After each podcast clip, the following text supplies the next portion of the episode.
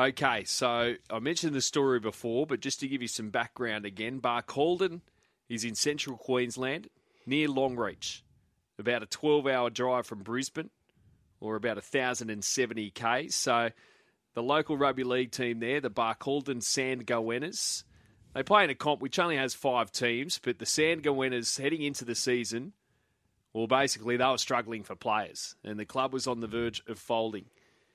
He was 17 at the time, now 18, Mannix Hunt. But Mannix, young Mannix, went, Well, we're not going to let.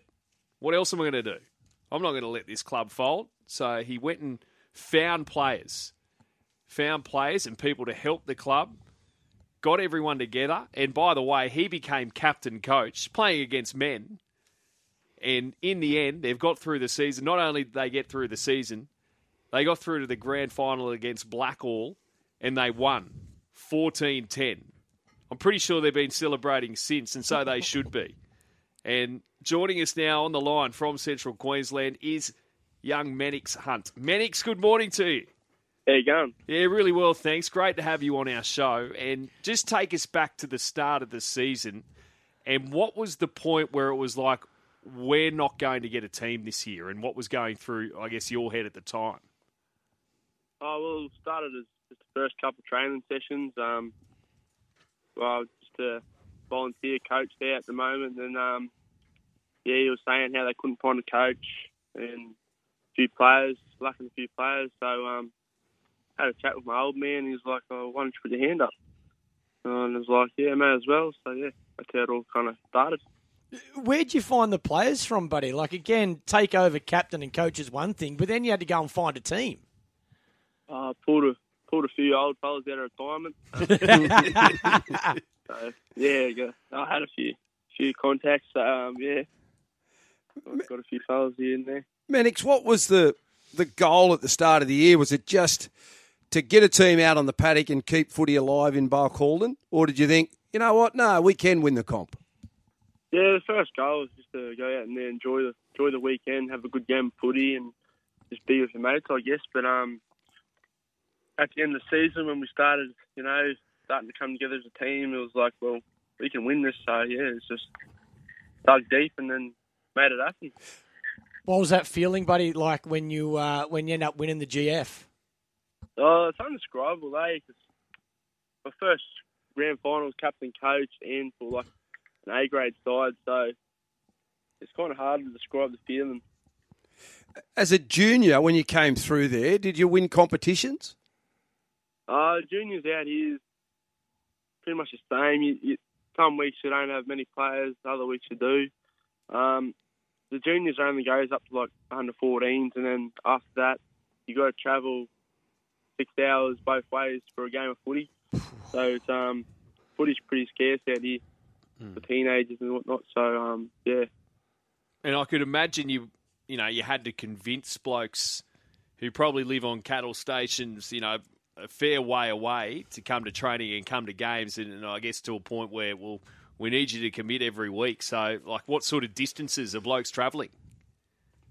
Oh, there's distances all around. I think some fellas have got to travel in 60k, or it's all all different because sometimes they live in, sometimes they um camp up in town, or sometimes out on properties working. But um, yeah, most of the time travel around nearly 60k to come in the train.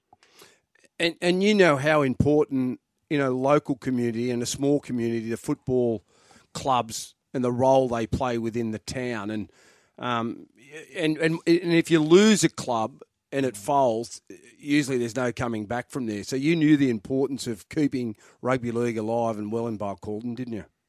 Yeah, footy's a big thing out in these small communities. Like, there's not a whole lot of sport, and um, couple of younger boys. I reckon they'll get up to a bit of mischief. Mischief. So, um, try to keep it as live and um, yeah, just give something for the boys to do on the weekends. I guess. Where to next year, buddy? Captain coach again? Same team, or the old boys go back into retirement? Um, hopefully the same team. A couple of new young fellas coming through. So yeah, we'll, we'll have a good side next year. Hopefully. Mannix, what is the range in ages? Like, I'm guessing you're one of the, the younger players in the team, but how, what about the older blokes? How how long in the tooth are they getting? Uh, it goes from 17 year olds up to I think 47s up that end, that near near 47s, yeah. So the wide range of um, age in between the the fellas, eh? Eh, And uh, that grand final against Blackall, uh, I think you trailed as well, didn't you? Had to come come from behind to win that match.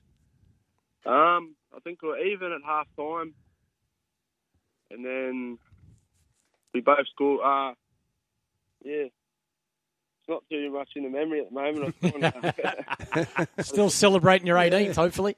yeah, Uh, yeah. I think um, we're all tied up at half time, and we didn't let them over in the second half, and we got over. So yeah, it was an intense match. And not only did you uh, win the game of, of football, you also did a wonderful thing for a lady in the local community, a lady by the name of Viv. Can you tell us about Viv and what the club and the players actually did for her? Yeah, she's like the queen of league out here. Um, she loves footy. Um, she had a car out here, and the car was covered in stickers, Broncos, Dango winners. She's a massive supporter, and um, yeah, she's had a car crash, and so we donated half that money to her to, to the new car. So yeah, And she's 90 years of age, is that right? yeah, ninety-one next year, I'm pretty sure. Wow. Unbelievable. Yeah. Uh, and who's looking? I guess all the admin at the club, as Loz, as you know, it takes a lot to run a footy club. Uh, how many sort of people are you getting to help you, just with the g- general day to day admin, etc.? Um, well, there's Reece, Reese Peacock, the um, the president, and then there's Renee and Sarah Milligan, and they do an awesome job in the um, committee. So um, they they run all the behind the scenes there, and they've done a fabulous job all year. Then um, I got a few family members helping me run the, the training sessions and whatnot. So I got all the the support all around. So yeah, it's been going good. And talking of that support, then, Mannix, how was it like your first training session? Because I'm assuming you would have been a little bit nervous. But when did you start to feel comfortable in the role? Yeah, first couple of training sessions were a bit bit nerve wracking, but um, after that I sort of got the hang of it and just um, did what I did when I was younger, I guess, and just did what I knew. And you're, you're, are you yourself, you're an apprentice electrician, is that right? Yeah, working under my old man, so yeah, apprentice electrician. And growing up, who were your favourite players and your favourite team, Mannix? Uh, Brisbane Broncos are my favourite team, and I have to say Darren Lockyer. And, and as captain and coach, obviously you get to choose the position that you play in. Do what you want. Yeah, do what you want. Miss training any time you want. were, no, were, were, were you goal kicker? What number did you wear? Um, I play a bit everywhere. Um, usually start in halves and then make my way into the forward. So um, pretty versatile, but Øh, yeah, couldn't couldn't kick though. Oh, you didn't put your hand up to goal kick.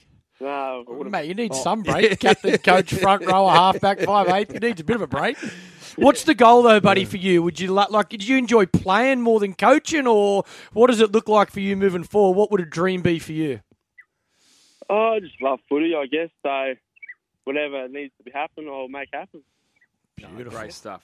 Well, I'll tell you what we'll do, and I, I don't know, you know, how f- anything signed by former New South Wales captain and coaches get treated in Central Queensland, but we'll get Loves and also Clarkey. We'll get a big sports breakfast pack, a few hats, few stubby holders, etc.